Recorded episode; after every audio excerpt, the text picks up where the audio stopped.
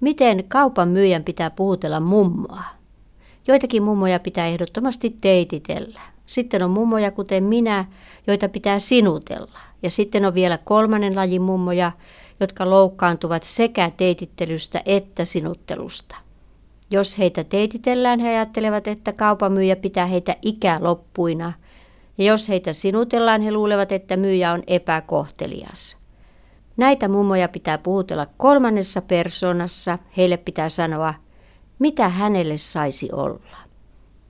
Mutta miten kaupan myyjä tietää valita juuri oikean mummon puhuttelutavan? Ehdotan, että me mummot alamme kantaa rintanappeja, joissa lukee joko sinä tai te tai sitten hän. Siitä myyjä huomaa heti, miten edetä. Sitten on toinen ongelma. Onko mummo vanha ja vanhus vai onko mummo keski-ikäinen, aikuinen nainen, ikääntynyt, harmaa pantteri, kolmannen iän saavuttanut vai onko mummo kenties seniori, ikäihminen, iäkäs, kypsään ikään ehtinyt? Minä henkilökohtaisesti vaadin olla vanha ja vanhus. Olen 62-vuotias. Jos olisin nyt keski-ikäinen, minun pitäisi elää 124-vuotiaaksi ja se nyt on sentään liikaa.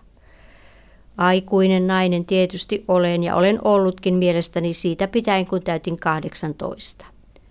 Ikääntynytkin olen, kaikkihan me ikäännymme joka päivä, vauvatkin. Panteri en tunne olevani, en harmaa enkä muunkaan värinen. Olenko saavuttanut kolmannen iän? Siitä ei nyt ole ihan varma, kun tässä on eletty jo niin pitkään, että en muista enää kaikkia vaiheita. Entäs olenko seniori? Yksikään lapsistani tai lapsenlapsistani ei onneksi ole Terttu junior, niin että ei ole sitten Terttu senioriakaan. Ikäihminen, no mikä siinä? Kaikkihan me olemme ikäihmisiä, kunnes ikä loppuu ja aika jättää. Ja iäkäs sama juttu kuin ikäihmisen kohdalla.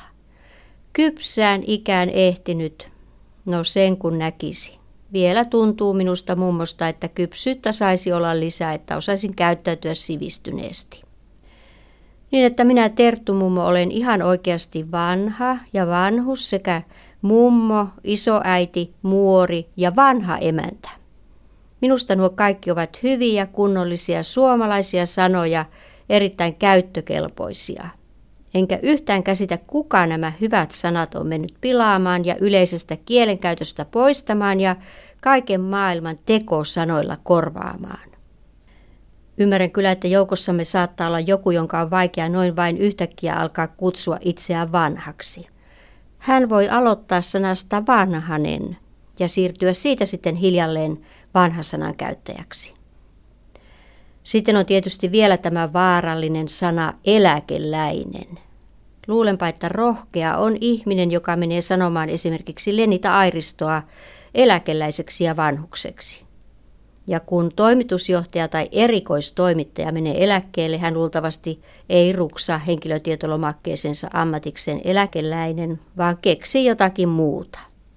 Kuka lienee pilannut sanan eläkeläinen ja missä ja miksi? Sovitaanko nyt ainakin me mummot, että voimme olla myös reilusti eläkeläisiä?